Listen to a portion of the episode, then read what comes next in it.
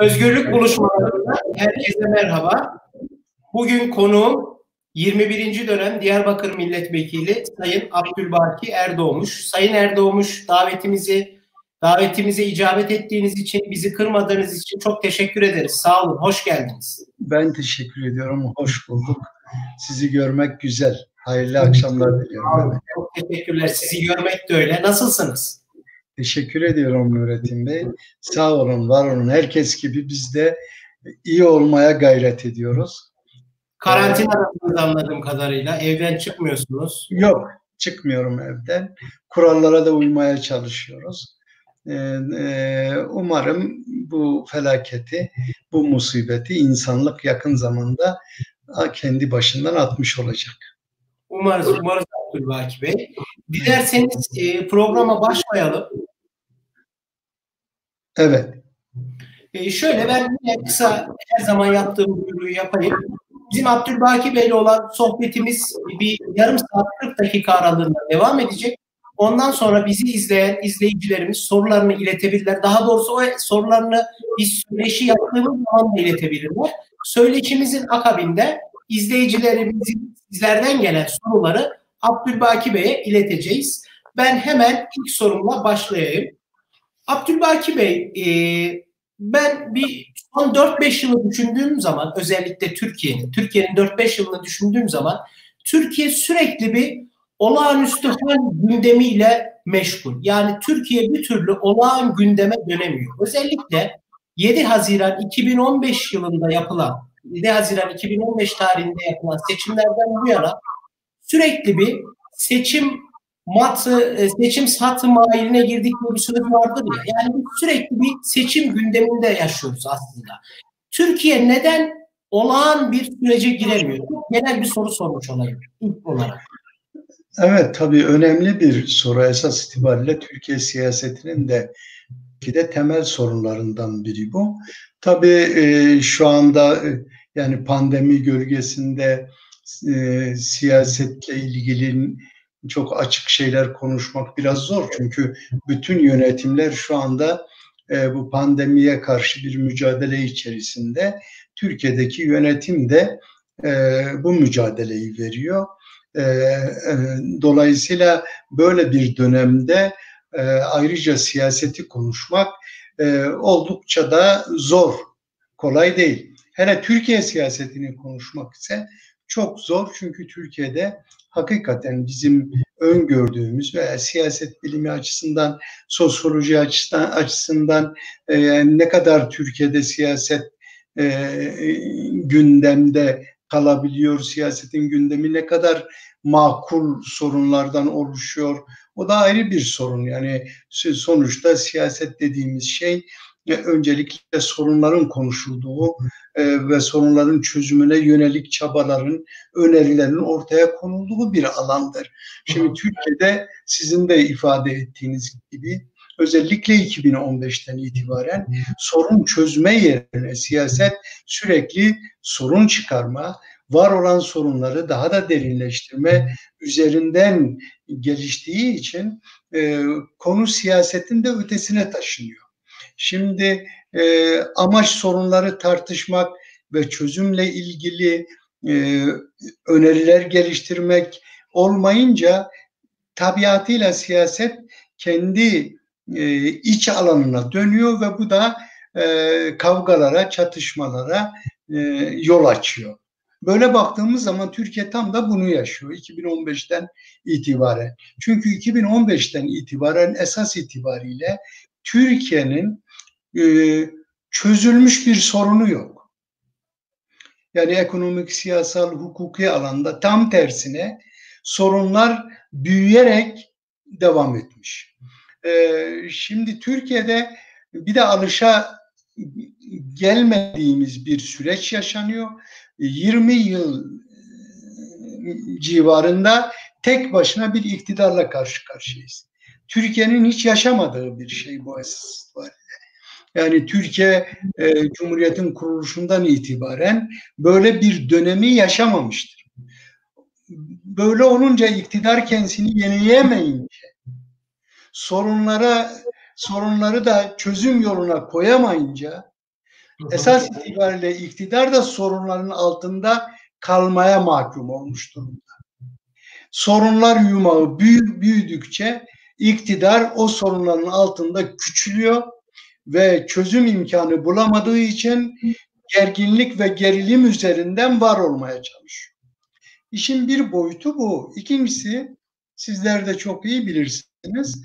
Şimdi dünyada var olan bütün devletlerde, hatta kabilelerde bile bir iktidar vardır. Muhalefetin olduğu yerde demokrasi olur diyorsun. Muhalefet yoksa biz demokratik bir siyasetten bahsedemeyiz. Dolayısıyla Türkiye ölçeğinde düşündüğümüzde muhalefetsiz bir siyasetin varlığından söz edebiliriz.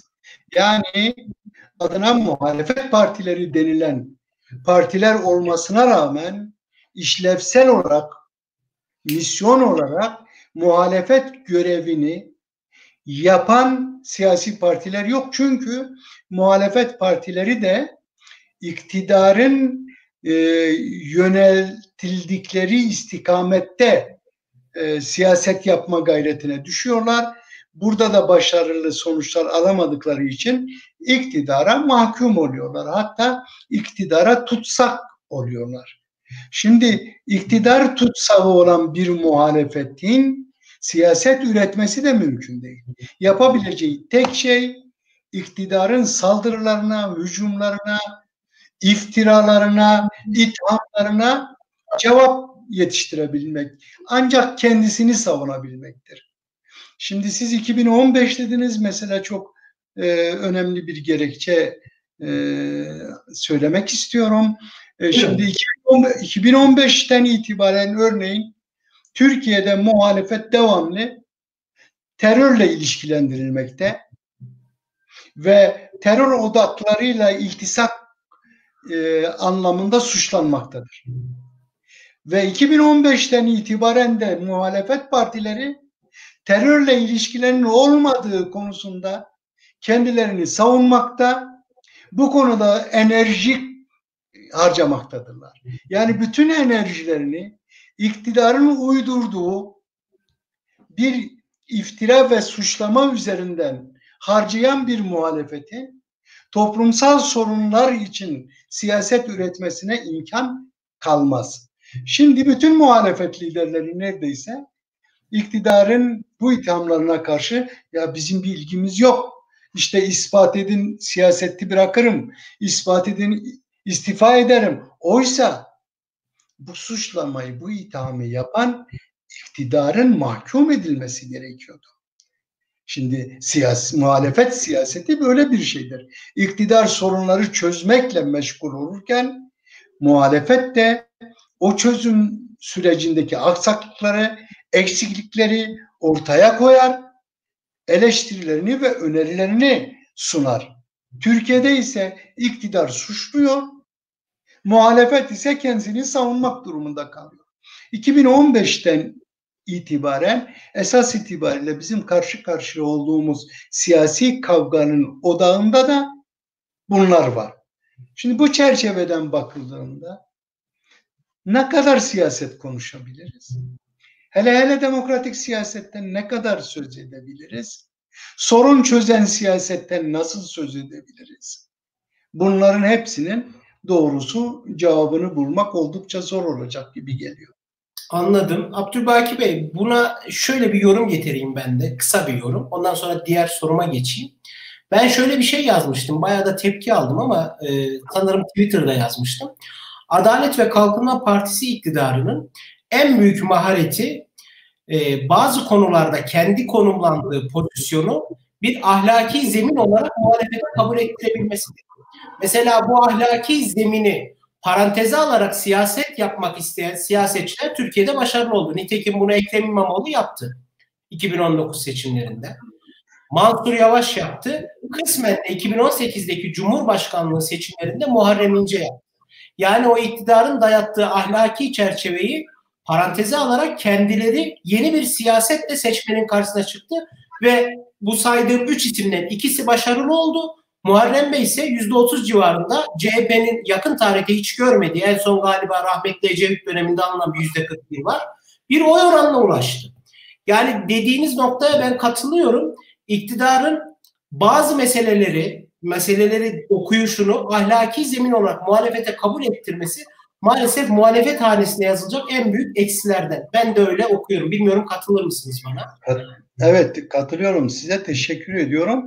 Zaten bu konuda Cumhuriyet Halk Partisi'nin sizin ifade ettiğiniz o parantez içine aldığı o ahlaki boyutuyla seçim başarısı elde etmiştir. Yani bu konuda büyük çabalar da sarf edilmekte. Ancak genel olarak ne yazık ki o iktidar tarafından sınırları belirlenmiş çizgiyi aşmak muhalefet için oldukça zordur.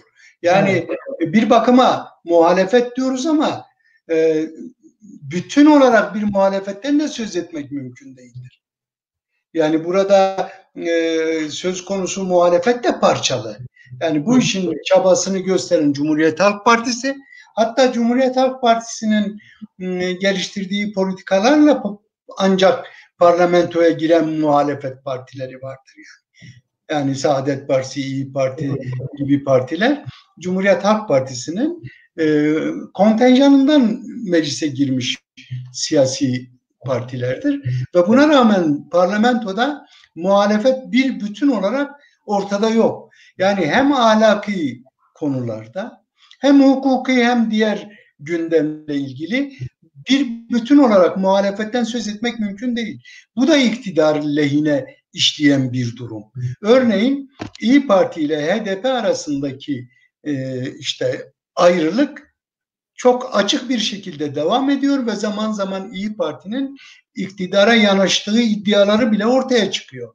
İşte memleket masasının kurulması gibi, sarayda bir masanın etrafında bir araya gelmeyi öneren muhalefet bir başka partneri olan muhalefet partisini yok sayıyor.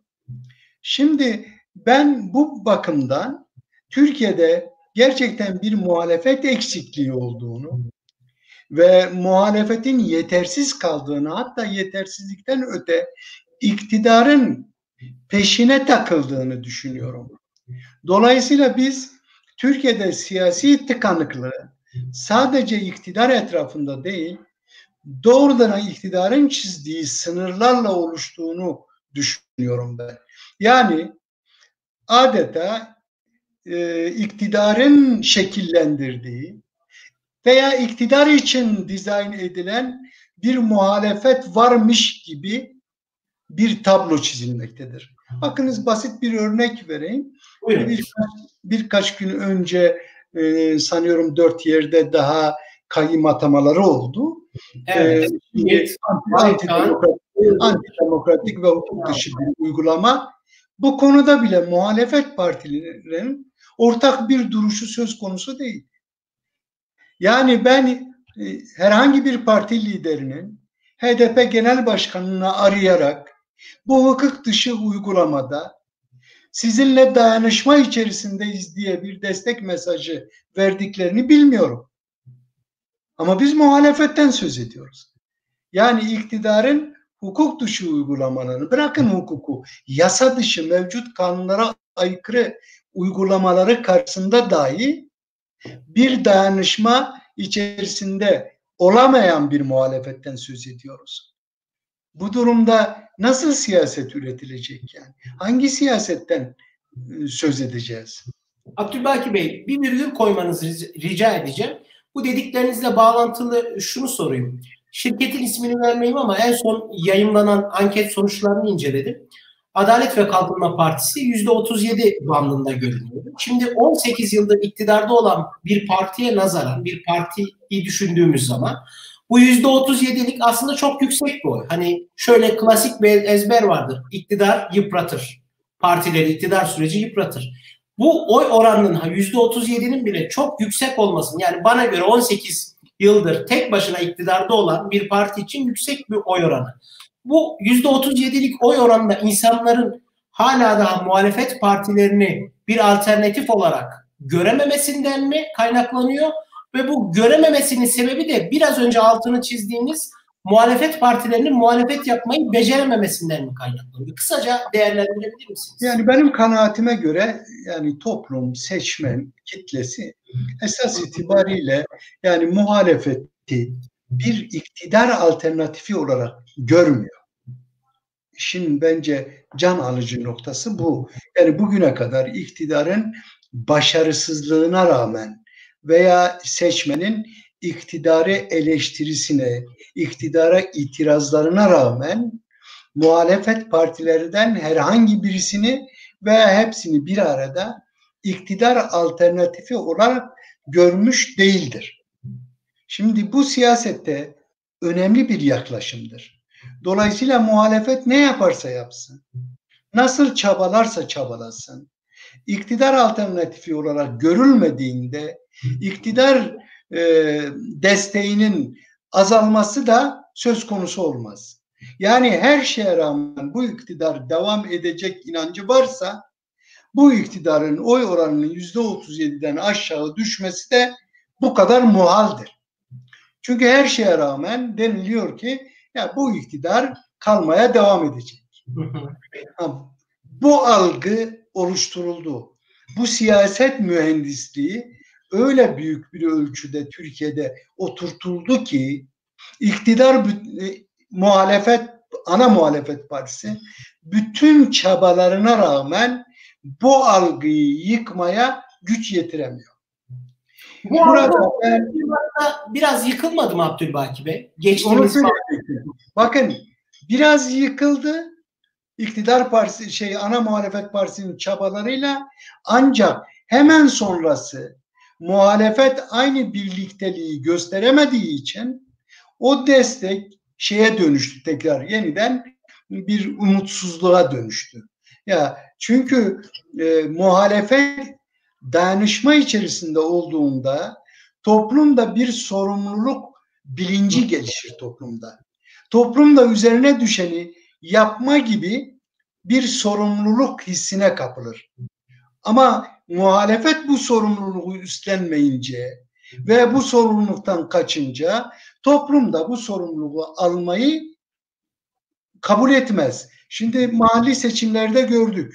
Muhalefet bir sorumluluk bilinci oluşturdu, bir dayanışma içine girdi ve toplumsal kesimlerden de çok sayıda iktidar yanlısı olmasına rağmen bunu bir sorumluluk gereği sayarak iktidara karşı itirazını koydu.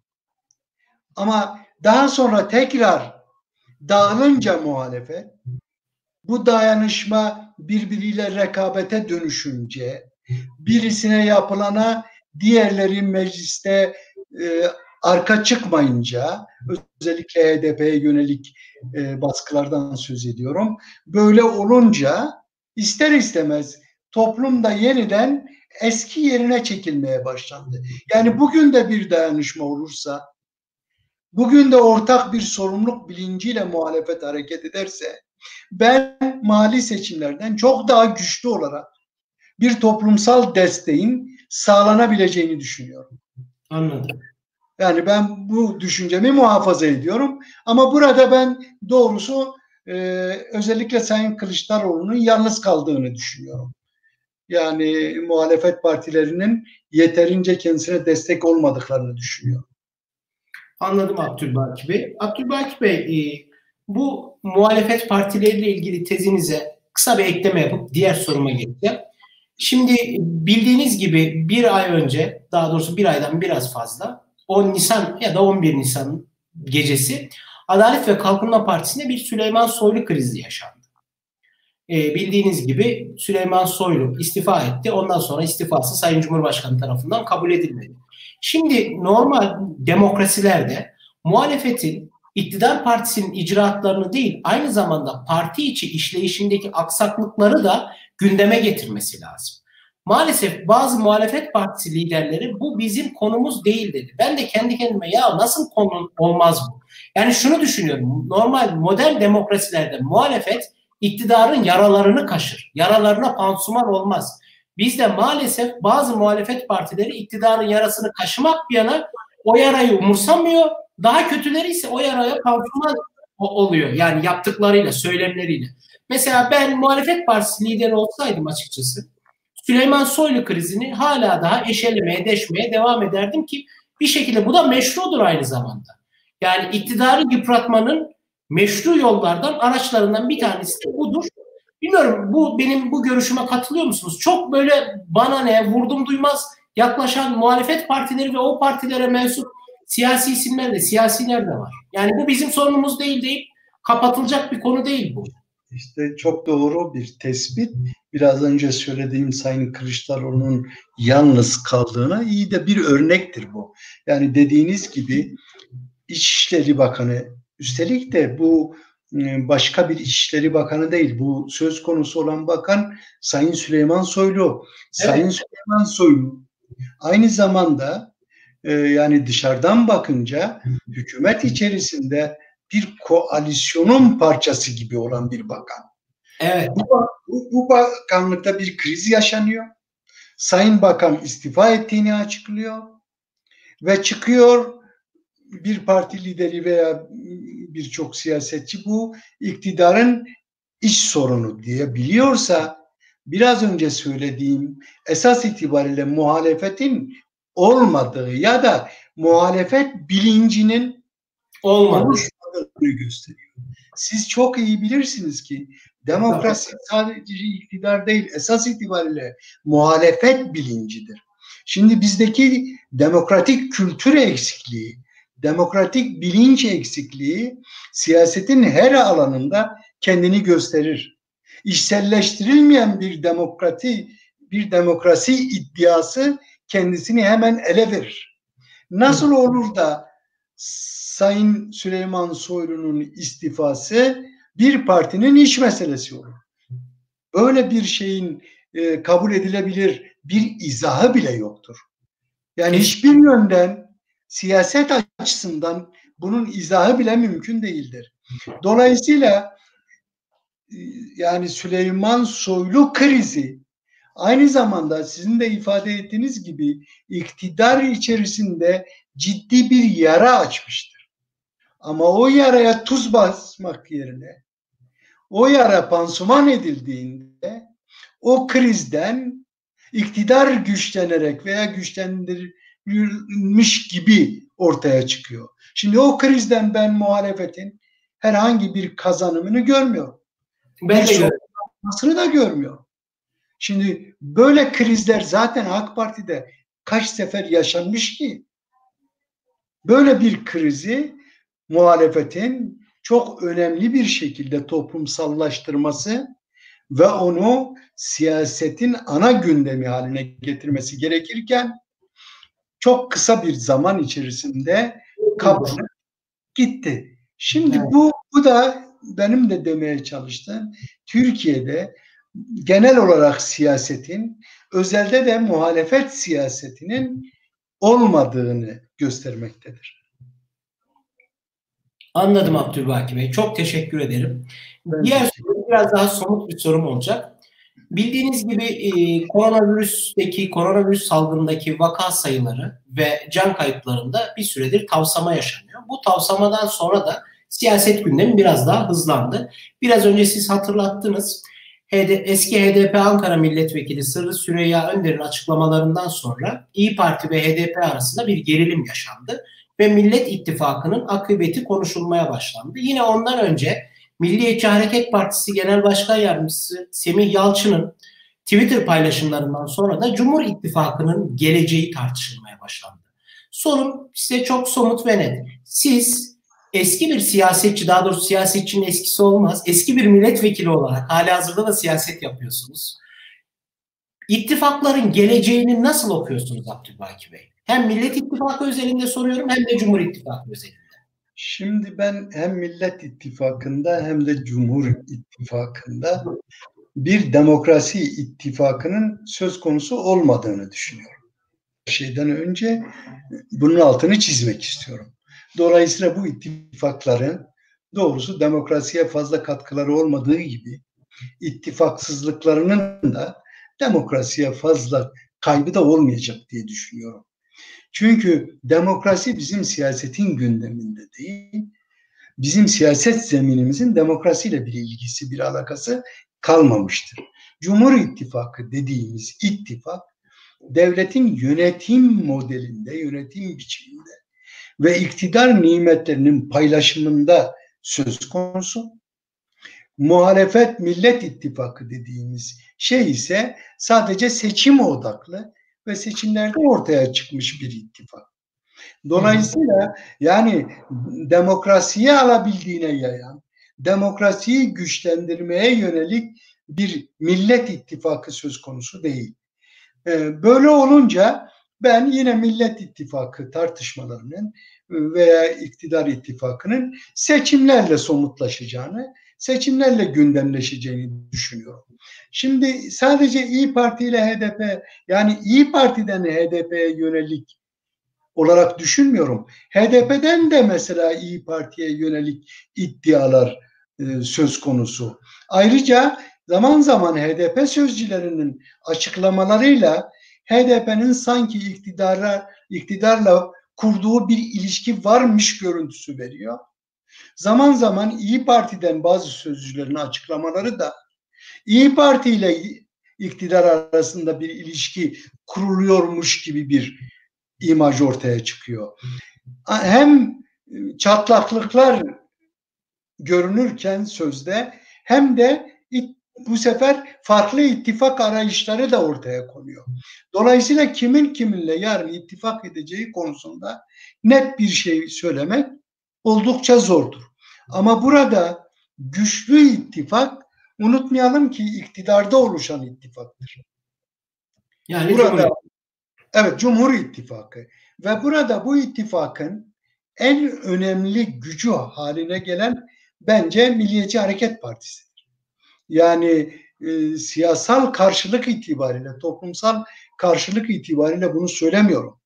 Devlet içerisinde, bürokraside etkin güç olma, siyasete yön verme, yönetime yön verme, iktidarı yönlendirme, AK Parti'yi yönlendirme bakımından şu anda en güçlü inisiyatifi kullanan Milliyetçi Hareket Partisi ve onun lideri Sayın Bahçeli'dir. Dolayısıyla iktidar ittifakı, Cumhur İttifakı arasında en ufak bir çatlak yaşanması bu ittifakın dağılması anlamına gelir. Bir defa böyle bir durum söz konusu ve esasen muhalefet bu çatlağı da zorlamaya kalkışmıyor.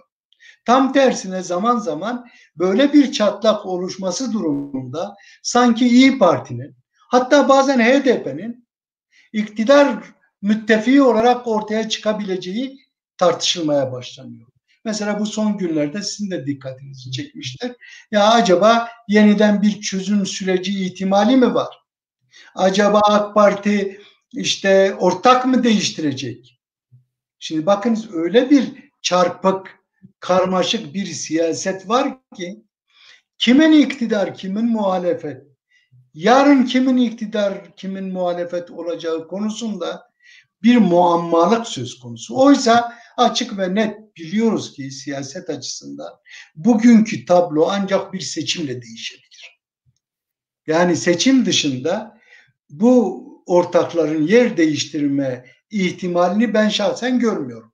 Ama buna rağmen sorun çözemediği için siyaset sürekli sorun varmış gibi gündem oluşturarak bir geriliğin, bir gerginlik, boş bir tartışma yaratılarak Türkiye'nin kıymetli zamanı heder edilmektedir. İşte 2015'ten bugüne dönüp baktığımızda Türkiye her yönüyle kaybetmiş bir ülkedir. Yani demokrasi açısından kaybetmiştir, hukuk devleti bakımından kaybetmiştir, ekonomi açıdan kaybetmiştir, sosyal yönden kaybetmiştir, toplumsal barış açısından kaybetmiştir. Yani yarına ilişkin güvenden dolayı kaybetmiştir. Bir belirsizlik söz konusu olduğu için kaybetmiştir. 2015'ten bu yana bizim Türkiye adına kazanım olarak ortaya koyduğumuz herhangi bir şey yokken tam 5 yıl buna rağmen muhalefet bir iktidarı sallayamıyorsa, çatlatamıyorsa, dağıtamıyorsa biz o muhalefetin varlığından veya iktidar alternatifi olma ihtimalinden söz edemeyiz. Bakın mevcut maalesef kötü ekonomik vaziyete rağmen. Evet. Değil mi? Yani bu kadar kriz yaşanmasına rağmen. Üstelik Türkiye'de sadece ekonomik kriz yok. Gerçekten sosyal kriz var, siyasal kriz var, hukuk krizi var. Ciddi mağduriyetler yaşanıyor, ciddi mazlumiyetleri yaşanıyor, hak ihlalleri yaşanıyor ciddi olarak. Belki de Türkiye'de darbe dönemlerinde dahi işlenmeyen hak ihlalleri söz konusuyken iktidar her geçen gün zaman zaman sallanmasına rağmen yeniden toparlanma imkanı buluyorsa ve bugün iktidar partisi %37 oranında görünüyorsa ben dönüp bunu Türkiye'de demokrasinin olmadığına bağlamak istiyorum. Demokrasi olmadığı için muhalefet de yoktur. Dolayısıyla biz demokratik zeminimizi tamamen kaybetmişiz. Muhalefetin varlığı sadece toplumun bu gerçeği görmesini engelliyor. Yani bu muhalefet partileri esas itibariyle demokrasinin unsurları değil, antidemokratik yapının toplum tarafından doğru anlaşılmasını bence engelleyen unsurlardır. İşte diyorlar muhalefet partileri var. Yeni partiler de kuruluyor. Zaten demokrasi dediğiniz partiler değil mi? Oysa her kurulan parti demokrasiden biraz daha götürüyor. İktidar çizgisinde, iktidar istikametinde konumlanma çabası içerisine giriyor. Biz diyoruz ki mevcut yapı demokratik değil. Mevcut yapıda demokratik siyaset mümkün değil. O zaman bir siyasi partinin duruşunu demokrasiden yana koyması gerekir ki biz toplum olarak da duruşumuzu o siyasi partiden yana koyabilirim. Ne yazık ki biz partileri kaybettik. Kim ne derse desin. Biz iktidar partisi nasıl parti olmaktan çıktı? Adeta bir cemaat kütü haline geldiyse muhalefet partilerimiz de iktidar partisine benziyor ve bazıları da benzeşmeye çalışıyor. Oysa bizim bu şeyden çıkmamız lazım. Bu döngüden çıkmamız lazım. Ne yazık ki mevcut partilerle bu döngüden çıkmanın da mümkün olduğunu görmüyorum. Ne yazık ki. Anladım Abdulbaki Bey. Çok teşekkür ederim. Ben teşekkür ederim. Muhalefet yok derken ben bunu biraz şöyle ayırıyorum.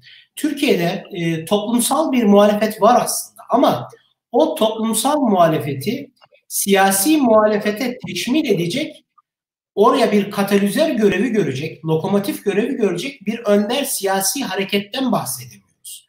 İrili ufaklı ana muhalefet partisinde buna katıyorum ben. Yani toplumsal muhalefet aslında var, uzun bir süredir var. Ama önemli olan toplumsal muhalefetin siyasi muhalefete teşmil edilebilmesi. İşte o zaman anlamlı olur muhalefet. İttifaklar konusunda da ben şu dediğinizde çok katılıyorum. Özellikle MHP ve AK Parti özelinde aslında bunun melez bir ittifak olduğunu söylediniz. Şöyle ki MHP'nin altını çizdiniz orada. Şu unutulmuyor, ben tekrar hatırlatayım. 24 Haziran seçimlerinden sonra iktidar yürütmede tek başına iktidar ama yasama özelinde koalisyona mecbur. O koalisyonun ortağı da Milliyetçi Hareket Partisi. Bir de bu tamamen siyasi bir birliktelikte değil. Milliyetçi Hareket Partisi iktidar partisinin siyaseten zayıflamasını biraz oraya bir pansuman oldu. Oradaki açılan deliklere bir kapattı. İktidar partisi de MHP'ye, Milliyetçi Hareket Partisi de bürokraside alan açtı. Yani ben bunu biraz şöyle okuyorum. Eğer iktidar siyaseten güç kaybederse MHP bürokratik anlamda Adalet ve Kalkınma Partisi üzerinden bir şey alamayacağını anladığı an orada da ciddi çatırdamalar olacaktır diye düşünüyorum. Öte yandan şu tespitiniz de çok önemli. Geçen ufak bir çatırdı oldu Cumhur İttifakı'nda. Muhalefet partileri bu çatırtıyı daha da büyütecek hiçbir hamlede de yapmadı. Yani elle tutulur, somut bir hamlede yapmadı. Bu noktada şunu soruyorum Abdulbaki Bey. Yeni kurulan partiler hakkında ne diyorsunuz? Onlar sizin arzu ettiğiniz muhalefet vasıflarını haiz mi? Gelecek vaat ediyorlar mı? Hem Gelecek Partisi özelinde soruyorum hem de daha sonra kurulan Sayın Babacan önderliğinde kurulan Deva Partisi özelinde soruyorum. Şimdi ben öncelikle sevgili hocamın söylediklerine katılıyorum. Toplumsal ittifak elbette, toplumsal muhalefet elbette vardır. Mesela yani sadece hakayla mağdur edilen yüz binler, milyonlar var. O haliyle mağdur edilen yüz binler, milyonlar var. Evet. Hak ihlalleriyle ihlal edilen, oluşan mağdurlar var. Şimdi böyle bir mağduriyetin yaşandığı bir toplumda muhalefetin olmaması mümkün değil. Ama sizin yine ifade ettiğiniz gibi bu muhalefeti siyasallaştıracak ve siyasal zeminde güçlü kılacak siyasi partilerimiz, muhalefet partilerimizin olmadığını düşünüyorum. Bakınız, yüz binlerce, milyonlarca KHK mağdurun olduğu bir ülkede bir parti liderinin çıkıp açıkça bu mağdurlara sahip çıktığına şahit olduk mu?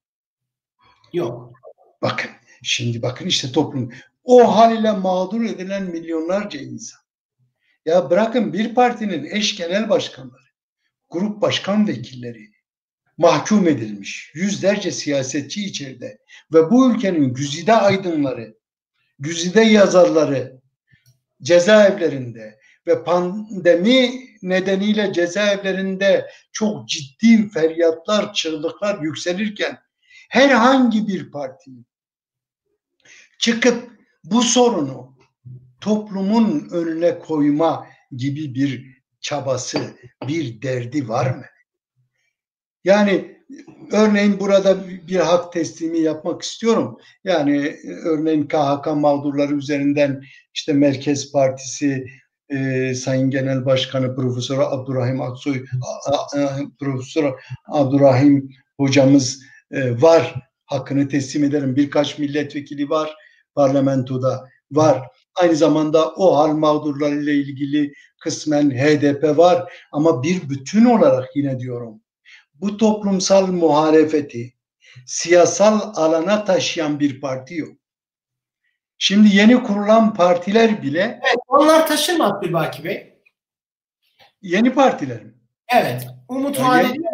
Şimdi ben şöyle düşünüyorum, bilmiyorum, size sorayım. Birlikte bunun müzakeresini yapalım. Evet. Hangi kurulan yeni partilerin hangisinde bu mağdurlardan bir tek insan var?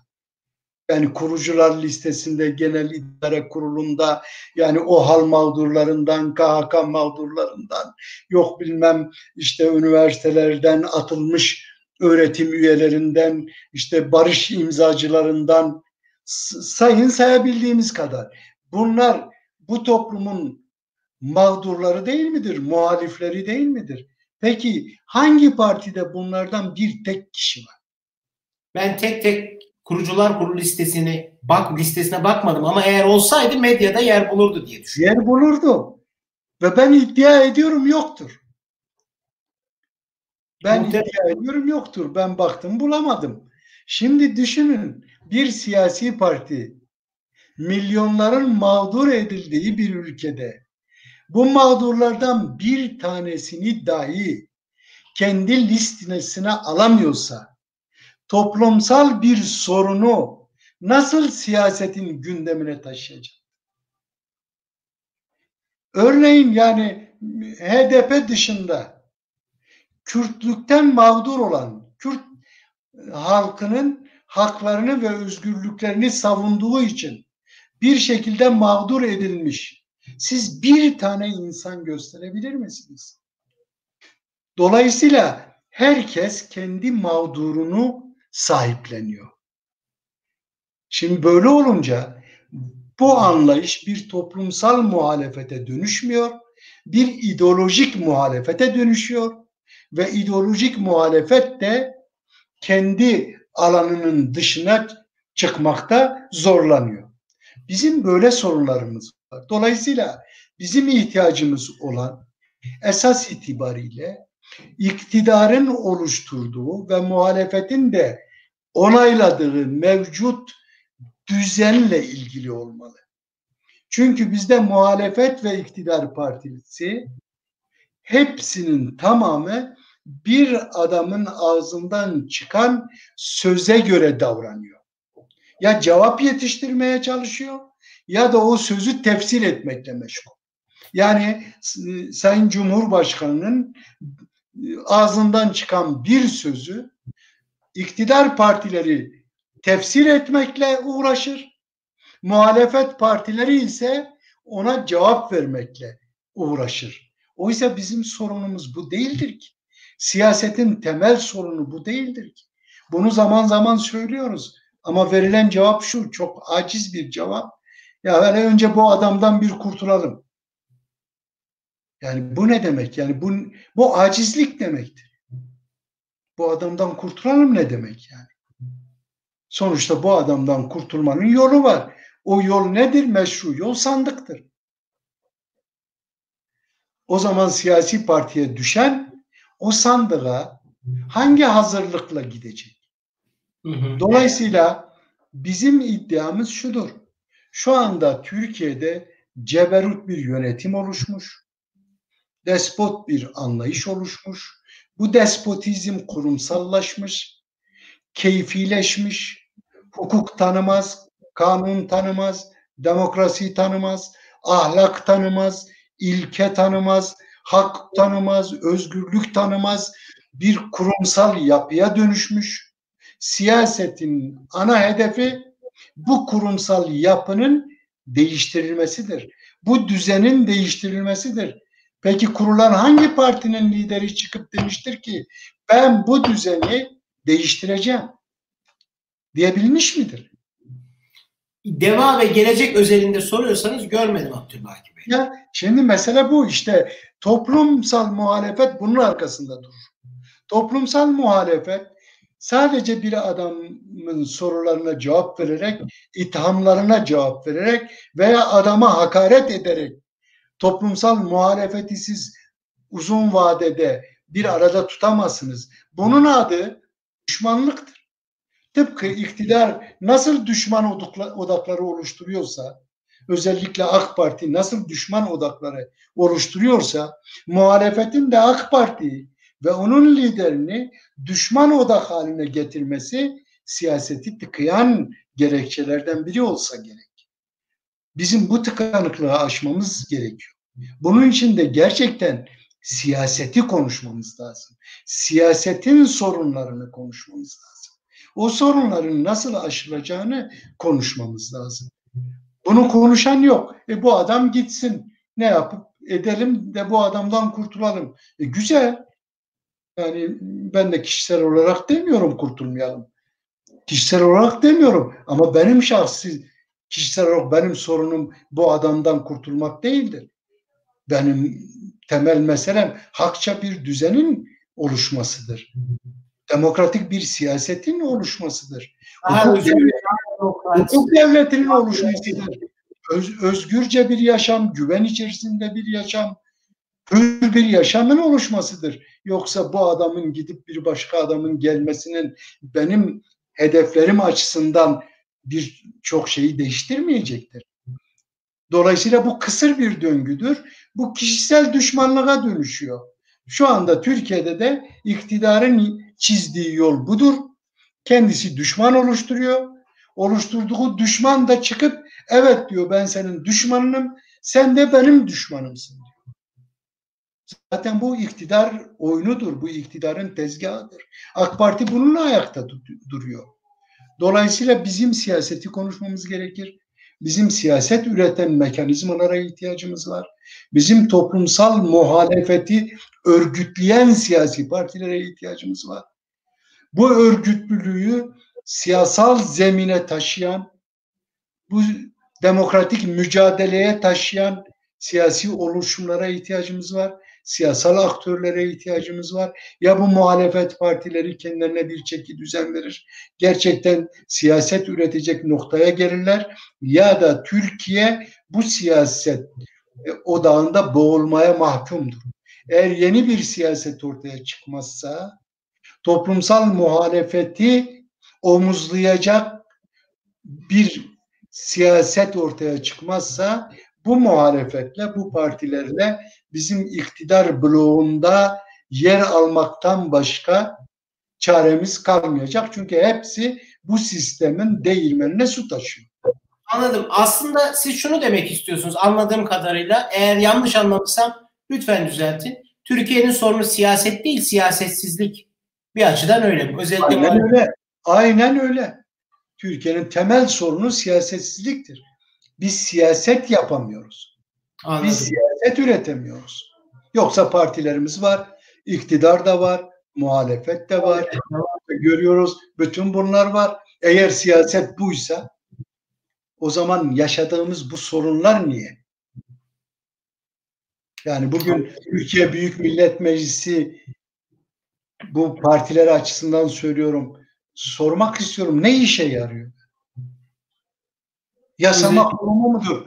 Denetim kurumu mudur? Siyaset üretme merkezi midir? Nedir Türkiye Büyük Millet Meclisi? Niçin vardır o partiler orada? Niçin temsil ediliyorlar orada? Bunu sormak lazım. Denildiği zaman ya diyorlar ki ya kardeşim hiçbir şey kalmamış ki, yapılacak hiçbir şey yok. İşte medya yok, imkanlar yok, siyasi zemin yok. Doğru. Yoksa siz ne yapıyorsunuz orada? Niye siyaset varmış gibi gösteriyorsunuz? Niye insanları aldatıyorsunuz? Muhalefet yapıyor gibi davranıp sanki Türkiye'de siyaset var, sanki meclis işliyor, sanki demokratik sistem işliyor, sanki her şey demokrasinin kurallarına göre gidiyor. Bu oyunu oynamaya ne gerek var? İşte bu da bir siyasi aldatma oyunudur. Ben bu nedenle yani siyaseti, muhalefeti belki çok sert bir şekilde eleştirdim ama siyaset açısından eleştiriyorum. Yoksa benim hiçbir partiye, herhangi bir partiye, hele muhalefete... Hatta siz ilkeler açısından baktınız meseleye. Evet. Yani yoksa tabii ki iktidar eleştirisi erdemdir. Tabii ki iktidarı eleştirmek önemlidir. Biz zaten bunu yapıyoruz ama bu eleştirilerimizin hayat bulması için muhalefete ihtiyacımız var. İstediğimiz kadar konuşalım, yazalım, söyleyelim, programlar yapalım. Bizim bu itirazımızı, bizim bu eleştirilerimizi siyasi partiler eğer omuzlamayacaksa, taşımayacaklarsa bizim uğraşımız, çabamız boşadır. Bu işte muhalefete ihtiyacımız var bizim. Tabii bu kişisel olarak, bu ülkenin yurttaşı olarak benim bugün iktidara hiç ihtiyacım yok. Hiç yoktur ihtiyacı.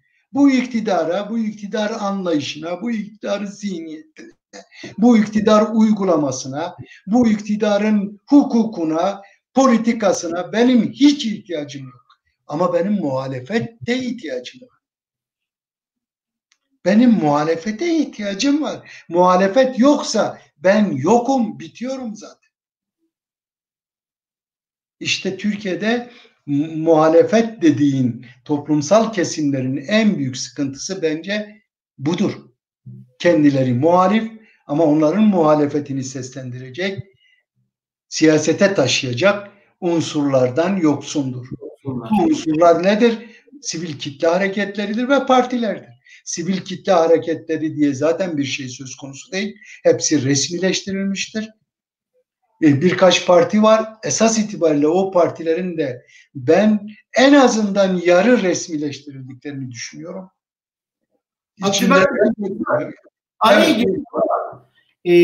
Bu zaten birazdan söyleşimizi sona erdirip izleyicilerimizin sorularını alacağız. Bu arada izleyicilerimiz sorularını iletmeye devam edebilir.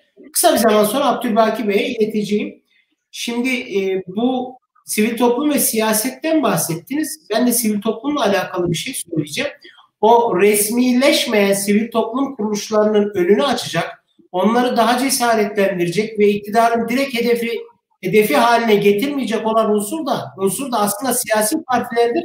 Nitekim iş dünyasını cesaretlendirecek olan yegane unsur da siyasi partilerdir. İçimizdeki yani şu an yaşadığımız öğrenilmiş çaresizlik halini ortadan kaldıracak olan da yine siyasi partiler. Yani bizim siz şunu demiyorsunuz. Siyasi partilerden umudumuzu kesmiyoruz ama beklediğimiz gibi olmayınca da eleştirilerimizi biraz sert bir tonla da söylüyoruz. Yapacağımız ama bir şey. Sizin tam da dediğinizdir. Ben de bunu diyorum. Çünkü bizim bu siyasi, muhalif siyasi partilere ihtiyacımız var. Yani eğer biz demokratik tepki koyacaksak ister iş dünyası, ister sivil kitle örgütleri, ister sade vatandaşlar kim olursa olsun bunu koyabilmesi için arada siyasi partilerin olması lazım. Güvence onlardır. Eğer onlar yoksa bizim muhalefetimizin bir kıymeti kalmıyor. Kaldı ki onlar olmadan bu cesareti de bulmak mümkün değil. Ve çok külfetli bir iş haline gelebiliyor. Ve bugün toplum eğer sindirilmişse bu muhalefet eksikliğindendir diyorum. Onun için diyorum ki toplumsal muhalefet vardır. Ama bu toplumsal muhalefeti cesaretlendirici, örgütleyici, siyasal zemine taşıyıcı siyasi partilerimiz, muhalefet partilerimiz yok. İktidara mahkum edilmiş bir durumdayız. İktidar tutsağı olmuş bir durumdayız. Maalesef. Ağzınıza sağlık. Çok teşekkür ederim. Teşekkür ederim. Ben teşekkür ederim. Estağfurullah. Siz aslında şu an yöneltilecek olan soruları söyleşi esnasında yanıtladınız ama biz yine de izleyici sorularımızı size iletelim. Evet, ilk soruyla başlayalım. Adnan Bey sormuş. Bir erken seçim bekliyor mu hocam demiş. Evet, bir söz, teşekkür ediyorum Adnan Bey'e. Bir seçim beklemiyorum ben. Zaten bir seçim Türkiye'nin kaldırabileceği bir yük değil. İkincisi, iktidarı seçime götürecek bir muhalefet yok. Üçüncüsü, iktidar için bir seçim ihtiyacı yok. Niye seçim olsun ki? Evet. Anladım Abdulbaki Bey. Diğer soruya geçelim. İsmail Bey sormuş. Hocam yeni partilerin çalışmalarını nasıl buluyor? Alternatif olabilecekler mi? Biraz önce söyledik, İsmail Bey'e de teşekkür ediyorum. Ne yazık ki parlamentoda bir milletvekiliyle bile temsil edilen partilerin evet önemi vardır ama alternatif olması açısından doğrusu böyle bir boşluğu dolduran bir parti söz konusu değildir. Ve ben şu anda parlamentoda da alternatif olacak yakın zamanda bir partide görmüyorum. Toplumsal muhalefetin parlamento dışında örgütlenerek yeni bir siyaset etrafında, bak parti demiyorum, öncelikle yeni bir siyaset, öncelikle demokratik bir siyaset etrafında örgütlenerek alternatif olabileceğini düşünüyorum. Bize düşen onun çabası içerisinde olmak, yeni bir siyasetin, muhalif bir siyasetin, demokratik bir siyasetin, Türkiye'yi normalleştirecek bir siyasetin etrafında bir araya gelmek ve örgütlenmektir. Ben böyle bir siyasetin ancak Türkiye için alternatif olacağını düşünüyorum. Yoksa mevcut partilerin bu halleriyle alternatif olmalarını mümkün görmüyorum. Teşekkürler Abdulbaki Bey. Diğer soruya geçelim. Hanife Hanım sormuş. Siyasette liderler çoğunlukla bildiğimiz yüzler, yeni yüzler ya da yeni nesil sorumluluktan mı kaçıyor, siyasete girmiyor? Yani bu güzel bir soru. Diğer arkadaşların soruları gibi siyasetten kaçmadan ziyade siyaset zemini bulamamaktandır. Yani ortada ihtiyaç hasıl olurken, yani siyasi arayışların olduğu bir dönemde bir bakıyorsunuz sanki bir el bir parti kurduruyor ve o ihtiyaç bir anda ortadan kalkıyor. Yani ne hikmetse AK Parti'nin iktidara geldiğinden beri, 2002'den beri siyaset böyle dizayn ediliyor. Zaman zaman arayışlar oluyor, ihtiyaçlar ortaya çıkıyor, toplumsal teveccüh ortaya çıkıyor, toplumsal ilgi ortaya çıkıyor ve o ilgi yeni bir siyasetle karşılık bulması gerekirken işte biraz önce söylediği gibi aslında eski yüz demiyorum ben, yani bir takım yüzlerle o ihtiyaç ortadan kaldırılıyor ve yeniden iktidar kendi havzasına çekilerek seçmenini de tekrar kendine doğru çekmeyi başarıyor. Bu Türkiye'de siyaset yapacak insanlar var. Türkiye'de eski veya yeni ben ayrımı yapmıyorum. Eski yüz, yeni yüz önemli değil. Önemli olan yenilenen zihinlerdir. Yenilenen kafalardır. Zamanın ruhunu okuyabilecek kafalardır. Bunun yaşlısı, genci arasında fark yoktu. Bugün Türkiye'de belki de en genç politikacılar iktidar cephesindedir. AK Parti'dedir. Peki biz bu siyasetten memnun muyuz? Hayır. Demek ki genç olması bir şey değiştirmiyor. Önemli olan zamanın ruhunu okuyan, anlayan, zamanın ruhuna göre siyaset yapabilen isimlerin olmasıdır. Ben Türkiye'de bu potansiyelin olduğunu düşünüyorum. Biliyorum da. Çok doğayan siyasetçilerimiz var. Genç siyasetçilerimiz var. Ama siyasi zemin oluşmadığı için bu insanlar lidere kul olmak için, lidere itaat etmek için, bir liderin elemanı olmak için de siyaset yapmayı düşünmüyor. Bu kadar. Anladım Abdulbaki Bey. Diğer soruya geçelim. Adnan Bey sormuş yine. İYİ Parti ile HDP arasındaki tartışmalar hakkında hocam ne düşünüyor acaba? Ben iki partinin de birbirine yönelik politikalarını tasvip etmiyorum. Evet, bazı zaman bu tür şeyler olabilir ama özellikle son günlerde Sırrı Bey'in açıklamalarını ben siyasi açıdan, siyasetin ahlakı açısından doğru bulmuyorum. Yani İYİ Parti'ye yönelik o iddiaları doğru olsa bile söylemi, anlatımı doğru değildir. Genel olarak da İYİ Parti'nin HDP'ye yönelik politikalarını doğru bulmuyorum. Hiç de yasal da bulmuyorum, demokratik de bulmuyorum. Sonuçta parlamentoda temsil edilen herhangi bir partinin bir diğer partiyi yok sayması, yok hükmünde görmesi demokrasi açısından kabul edilebilir bir anlayış değildir. Bu yönüyle İYİ Parti'nin politikalarını benimsemiyorum. Ama diğer yandan da HDP'nin herhalde son zamanlarda İYİ Parti'ye yönelik bu iddialarını hiç de doğru bulmadığımı söyleyeyim. Teşekkür ederim Abdulbaki Bey. Ahmet Hamdi Ayan Bey sormuş. Muhafazakar camianın demokrasi anlayışının dünü ve bugünü hakkında bilgi verir misiniz? Daha geniş anlamda ise demokrasi bu memlekette arzulanan bir şey mi diye sormuş. Harika bir soru. Belki de siyasetsizliğin en önemli nedenlerinden biri. Yani muhafazakar, Müslüman ne dersiniz? İslamcı, milliyetçi kesimler, hatta Atatürkçü, ulusçu kesimlerin ben Türkiye'de demokrasiyi içselleştirdiğini düşünmüyorum. Yani demokratik kültür olarak bir kültüre sahip değiliz. Herkes demokrasiyi kendi zaviyesinden değerlendiriyor ve demokrasiyi bir iktidar aracı olarak görüyor. Devletin nimetlerinden yararlanma aracı olarak görüyor. Partilerinin parlamentoya taşınması veya iktidara gelmesi için bir araç olarak görüyor.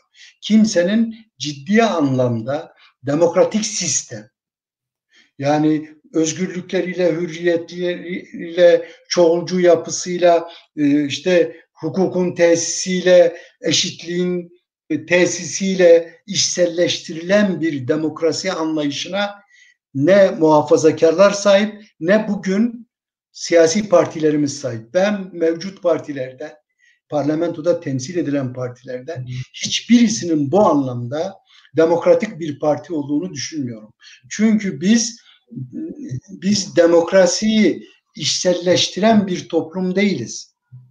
Biz demokrasiyi kendi muhafazakar duruşumuz için, kendi İslamcı duruşumuz için, hatta cemaatlerin varlığı için, cemaatler dahi demokrasiyi bir araç olarak kullanıyor. Dolayısıyla araçsallaştırılan bir yapı kesinlikle bir ülkede iyi şeyler üretmez. Tersine daha sahte, daha ikiyüzlü, daha militarist yapılar oluşturur. Bu bakımdan Türkiye'nin içselleştirilmiş kadrolarla kurulacak partilere ihtiyaç var. Bir partide demiyorum. Yani bizim ihtiyacımız demokrasiyi içselleştirmiş liderlere ve kadrolara ihtiyacımız var.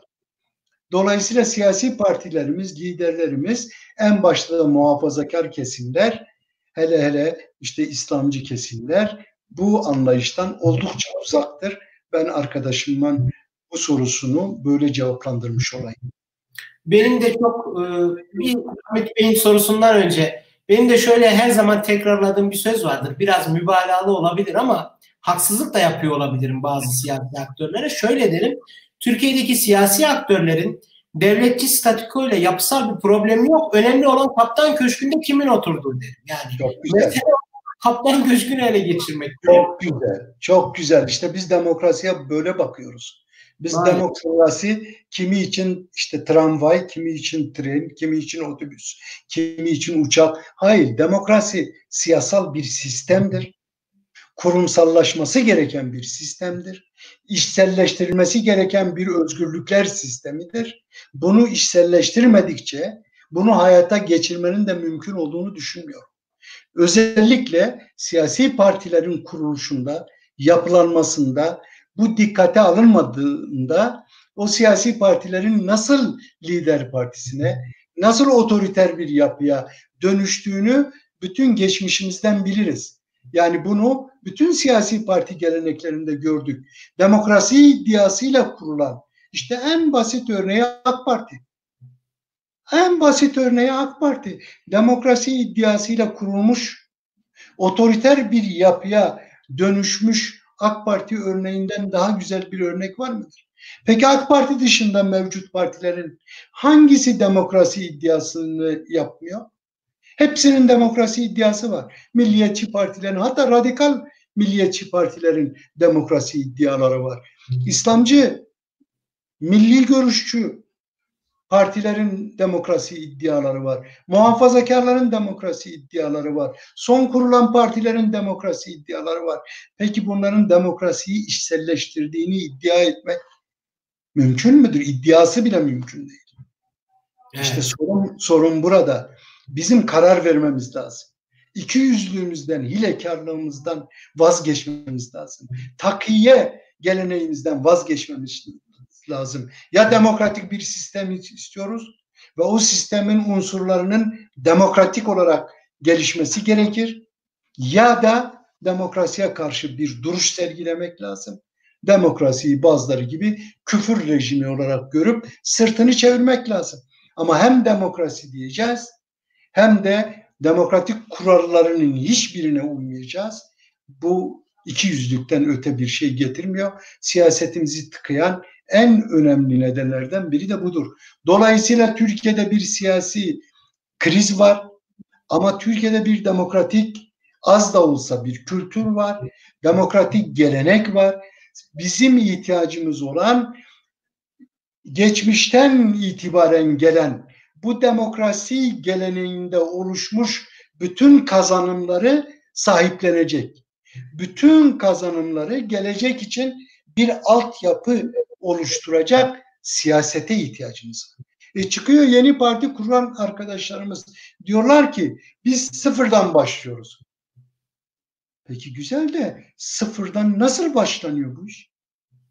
Ya bu ülkede bir cumhuriyet dönemi var. Hı hı. Sonra çok partili bir hayat var. Sonra demokrasi adına ödenen bedeller var. Sonra özgürlükleri adına, hak hukuk adına ödenen bedeller var. Bütün bunları yok sayarak Türkiye'de nasıl bir demokratik siyaseti inşa edilebilir? Bu mümkün müdür? Dolayısıyla Türkiye'de önemli olan oluşmuş kültüre, demokratik kültüre, oluşmuş demokratik geleneğe, bedeli ödenmiş hak ve özgürlüklere sahip çıkarak bir demokrasi yolu açmamız lazım. İhtiyacımız budur ama arkadaşımızın dediği gibi ne yazık ki toplumsal çoğunluğun muhafazakar olduğu bir ülkede demokratik kültürden, demokratik bilinçten söz etmek ne kadar doğru, onun da takdirini size bırakıyorum. Eyvallah Abdulbaki Bey. Diğer sorumuza geçelim. Hamit Bey'di galiba. Evet, Hamit Yavuz Bey sormuş. Hocam bahsettiği demokraside ittifak kavramını açabilir mi? O çok önemli.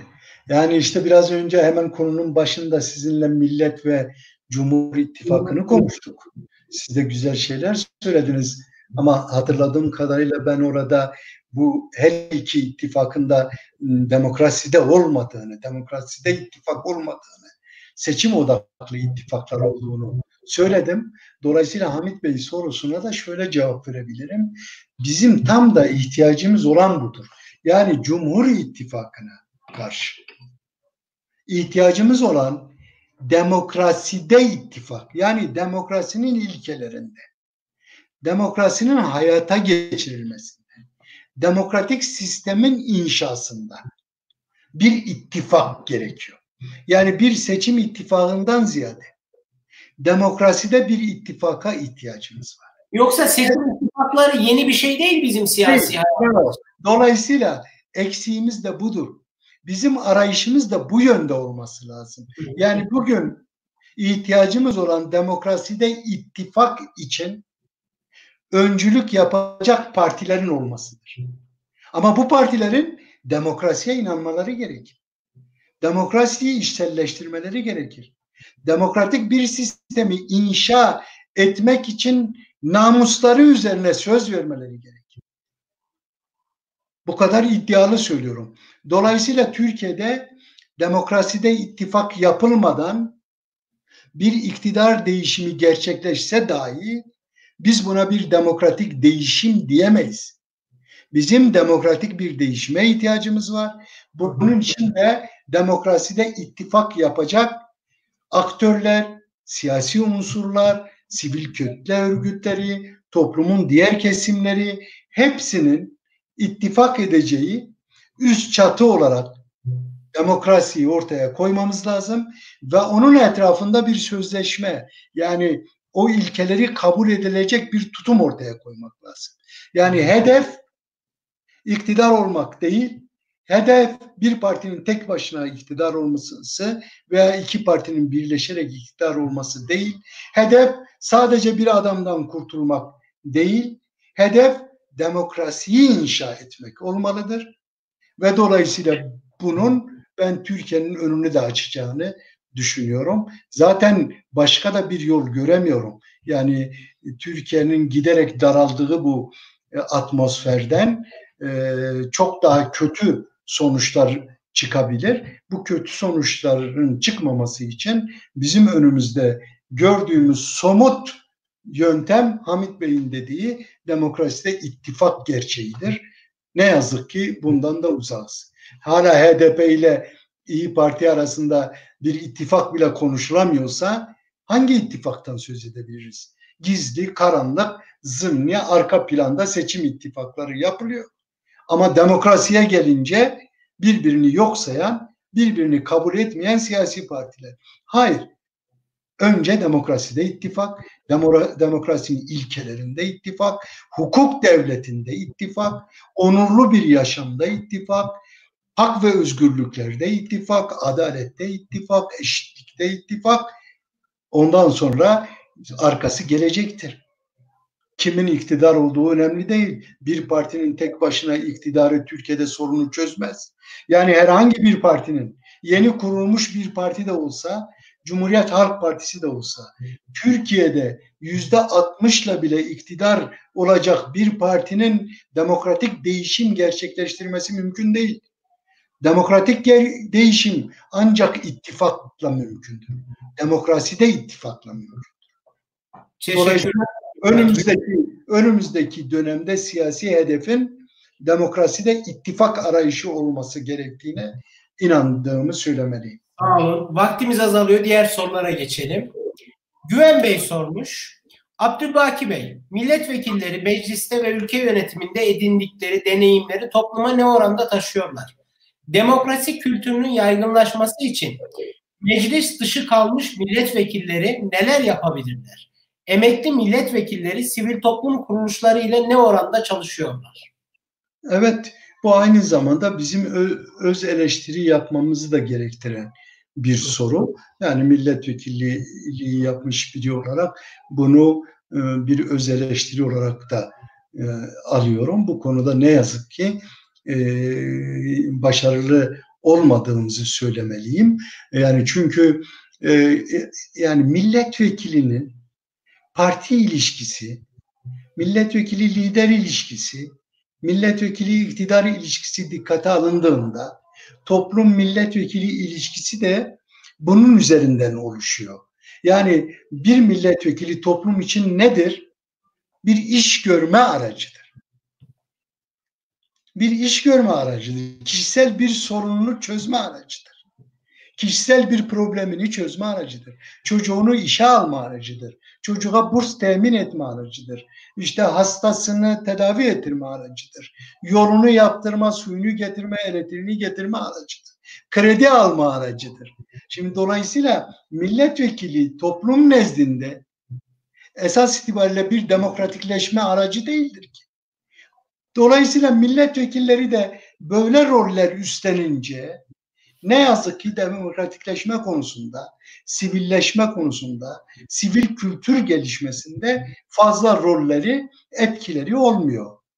Bu birincisi bu. Bunu görüyorum. İkincisi, yani parti hiyerarşisinden ziyade her partinin bir hiyerarşik yapısı var. Buna da uyulmalıdır. Ama bu hiyerarşik yapıyı itaate dönüştüren milletvekilleri siyaset açısından körleşmeye başlar.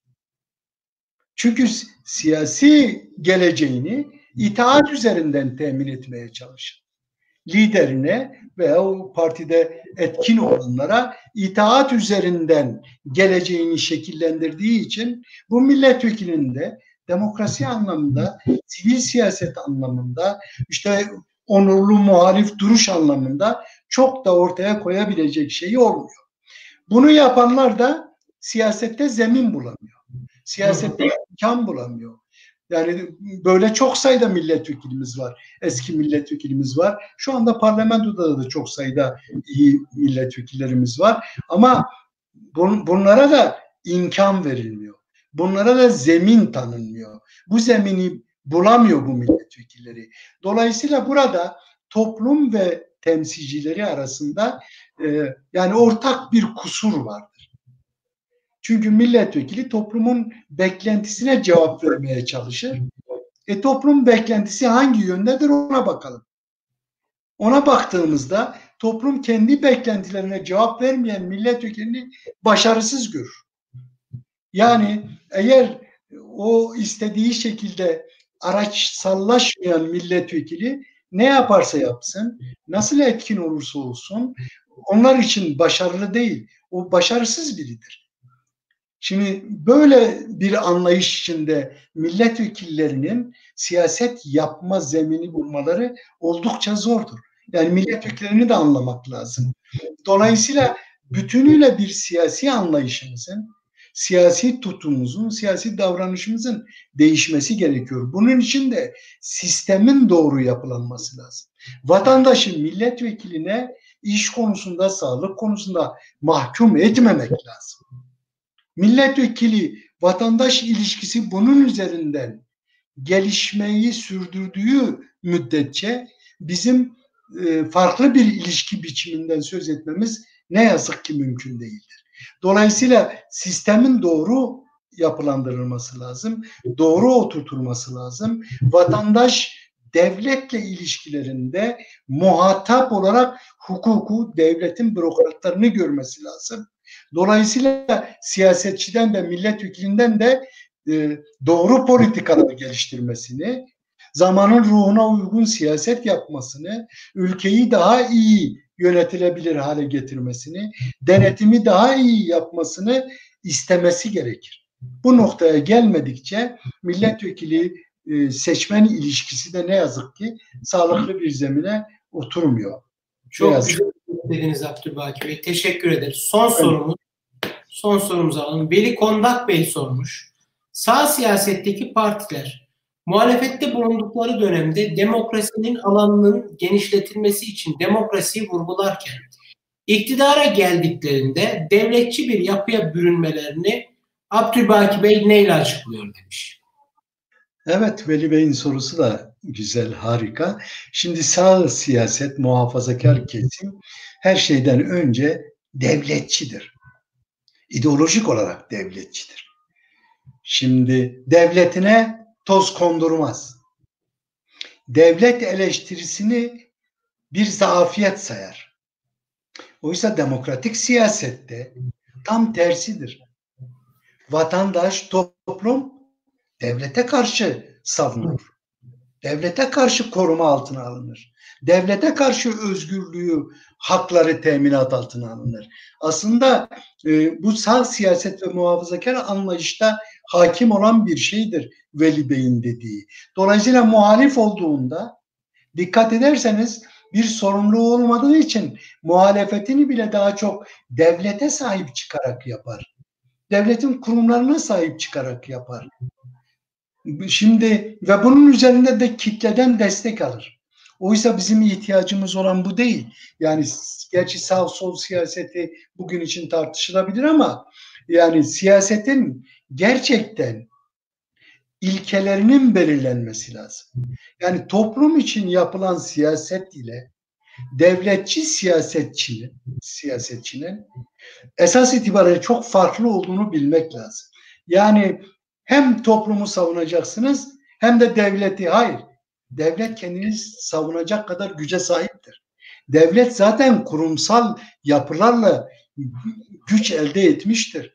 Devletin silahı vardır. Devletin polisi vardır. Devletin kurumları vardır. Devletin memurları vardır. Yani devlet zaten güçlü bir olgudur, bir yapıdır.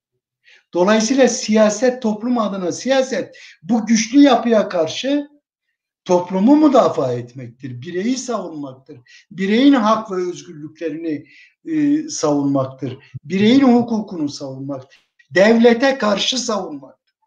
Zaten siz de bilirsiniz ki insan haklarının kurumsallaşmasının sebeplerinden biri de budur. İnsan hakları esas itibariyle bireyin, insanın hakkını devlete karşı savunmaktır. Bizde sağ siyaset devleti vatandaşına karşı savunur. İşte bugün AK Parti'nin de geldiği nokta bu.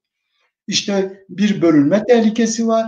Yok bilmem insanları ihanetle suçlama var. Hak ve özgürlük mücadelesi verenlere hain deniyor. Hatta terörle iltisak kuruluyor. Dolayısıyla bu keşmekeşlik içerisinde vatandaş, insan kendi konumunu belirleyemiyor. Vatandaş şunu belirlemesi lazım. Ben kimim?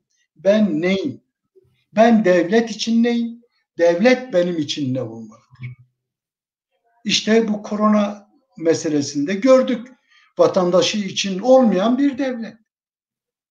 Peki bu dönemde vatandaşı için, yani vatandaşın kirasını ödemeyecekse, vatandaşın iş yeri, ev kirasını ödemeyecekse, kredi kartlarıyla ilgili çözüm bulamayacaksa, sosyal güvenlikle ilgili bir çözüm bulamayacaksa, asgari ücretinin geçimini temin etmeyecekse, işverene krediler sağlamayacaksa, devletin hazinesini vatandaşı için açmayacaksa, bu devlet ne zaman açacak?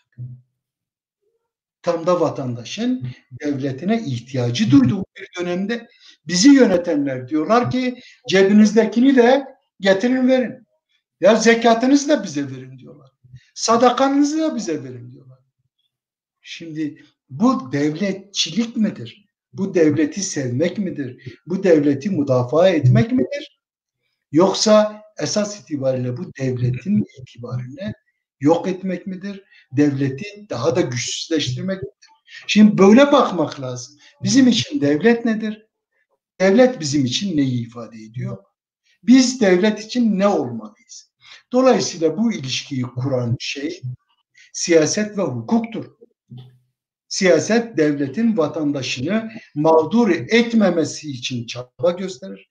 Hukuk da vatandaşını güvence altına alır. İşte sağ siyaset bu bilinçten ne yazık ki çok uzaktır. Dolayısıyla yeni bir siyasete ihtiyaç var. Yeni bir siyasi anlayışa ihtiyaç var. Yeni siyaset ilkelerini belirlemeye ihtiyaç var. Sivil siyasete, sivil zihinlere, vatandaşı koruyan, vatandaşı savunan, hukuku savunan, hakkı savunan, özgürlükleri savunan ve bunlarla devletin güçlü olacağını savunan bir siyasete ihtiyaç var. Bunlar yoksa benim nezdimde o devletin hiçbir gücü yoktur. Yani Anladım Abdulbaki Bey. bir devletin gücü bana göre vatandaşının gücüyle orantılıdır. Vatandaş ne kadar güçlüyse, ne kadar özgürse, sosyal güvenliği ne kadar varsa, ne kadar maddi refahı varsa devleti o kadar güçlüdür. Yoksa evet, devlet de bu kadar güçsüzdür. Dilediğimiz kadar devletçilik yapalım. Çok veciz özetlediniz. Sağ olun. Abdulbaki Bey, süremizin sonuna geldik. Sohbet keyifli ama bizim de kısıtlılıklarımız var. Çok ben katıldığınız için size tekrar müteşekkir olduğumu ifade edeyim. Sağ olun. Ağzınıza aldım sevgili hocam. Çok keyif aldım. Katılanlara da teşekkür ediyorum. Soru soranlara da. Programımıza katılan izleyicilere de teşekkür ediyoruz. Onlardan naçizane ricam, Özgürlük Araştırmaları Derneği'nin sosyal medya hesaplarını takip ederlerse gelecek programlarımızdan daha kolay, daha hızlı bir şekilde haber alabilirler. Biz bugünlük programımızı noktalıyoruz. Programlarımız devam edecek. Hepiniz hoşça kalın diyorum değerli izleyicilerimize. Abdulbaki Bey, size de iyi akşamlar diliyorum efendim. Sağ olun. Size iyi akşamlar diliyorum. Sizi tekrar kutluyorum. İyi çalışmalar diliyorum. Teşekkür ederim.